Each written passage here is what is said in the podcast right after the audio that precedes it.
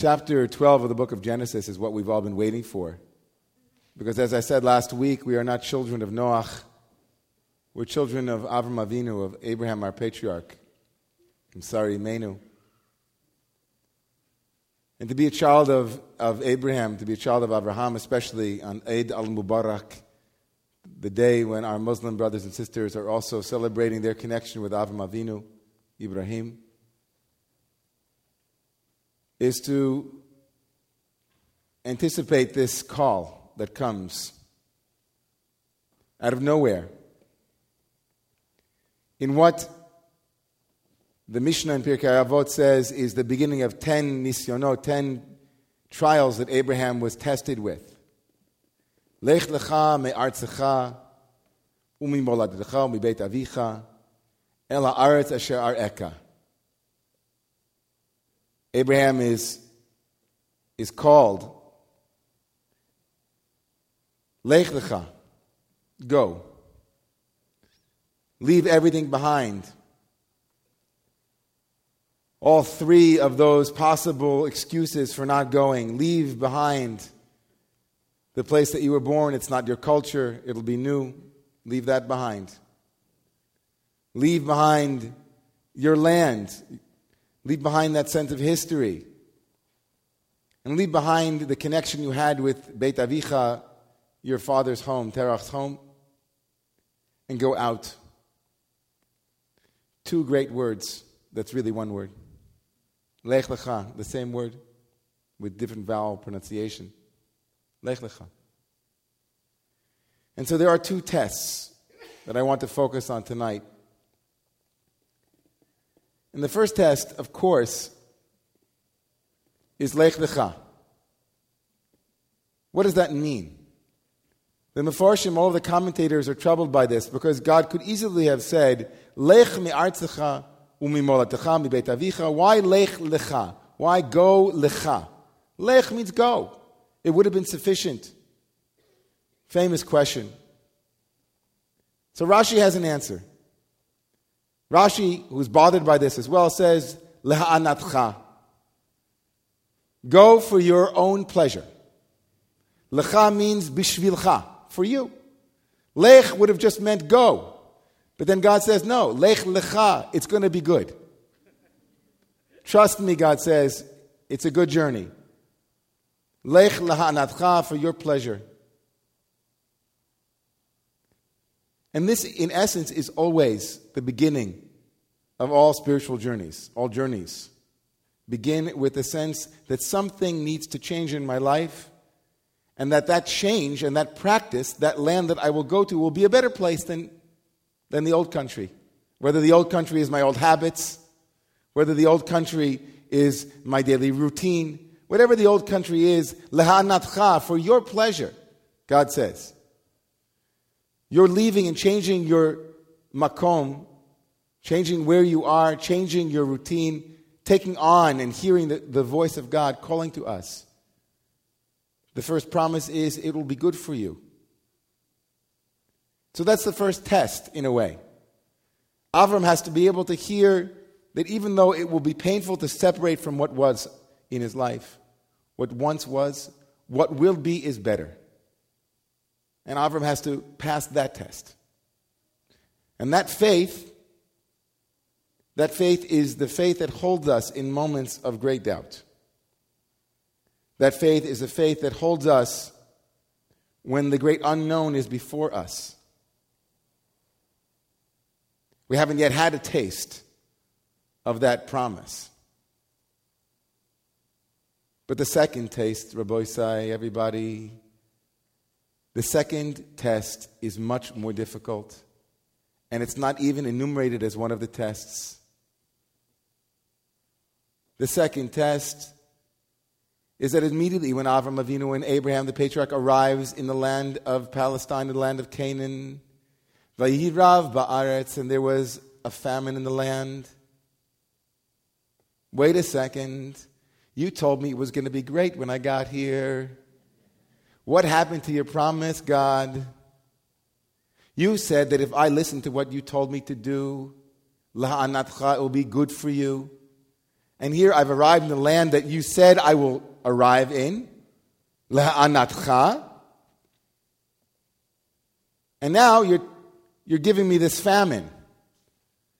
I thought I was landing in this great land that you promised, Va'avaracha, Va'agadla Shemecha.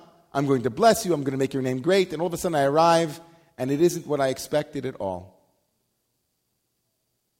I did what you said. I stopped eating that food. I broke up with that guy. I made the decision to go back to school. I'm going to be a rabbi. I'm going to be an educator. I made the decision. It's been taking me two years. You know me. How long I sat on the fence, and here I am. I'm ready. I trusted. I jumped in. I got my, bro- I got my application in, and I'm ready. Gehendik. Day one. School's closed. Now what? Here I am. I did what you said, God. I trusted you. And now what do you want from me? So listen to what Rav Nachman of Breslev says.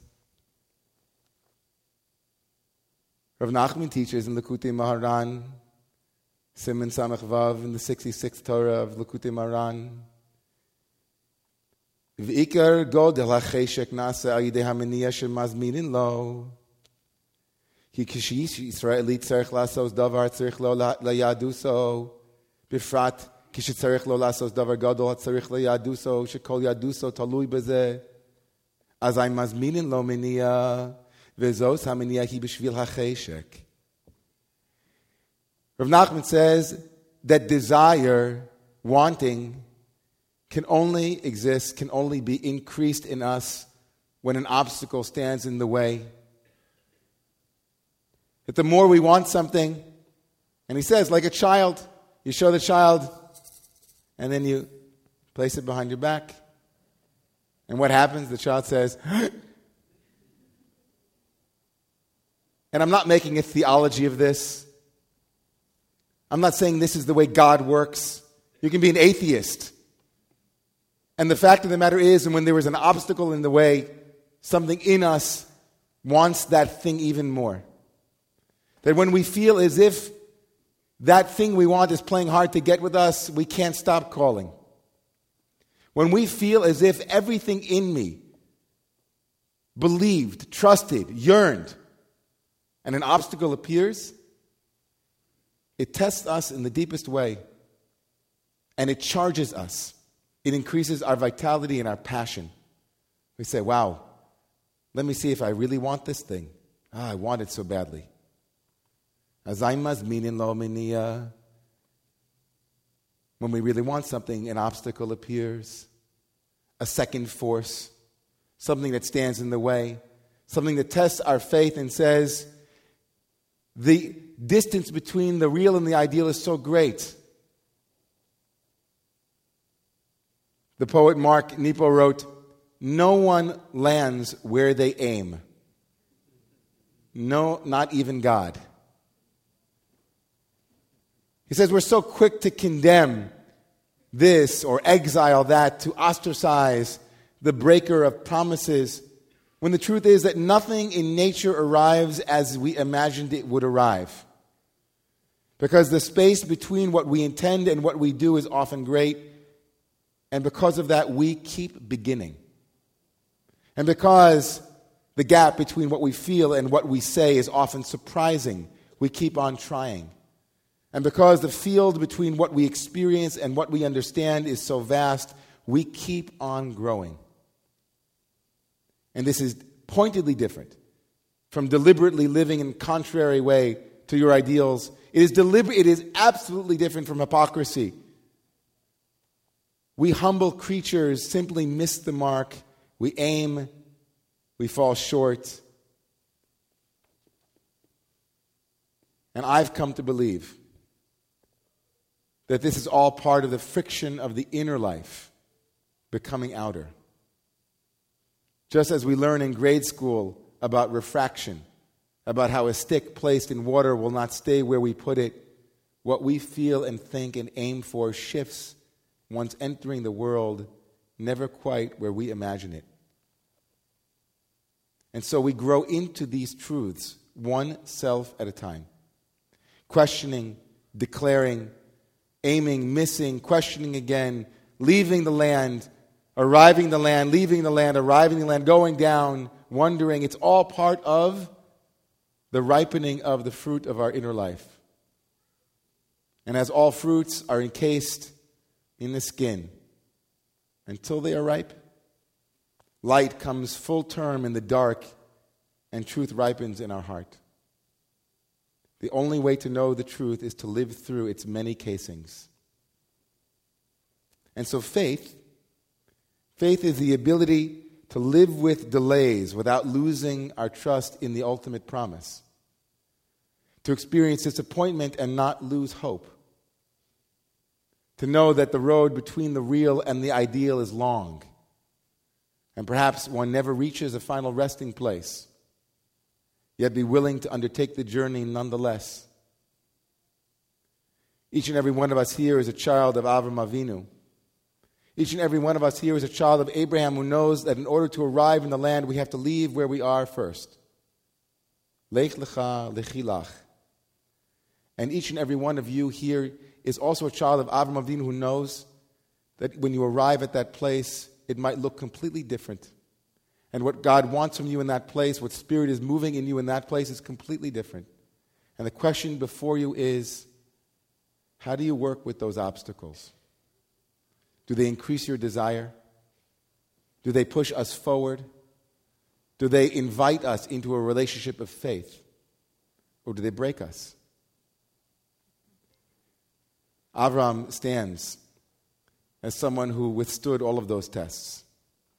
And each and every one of you, as his children, can withstand them as well. So may we be blessed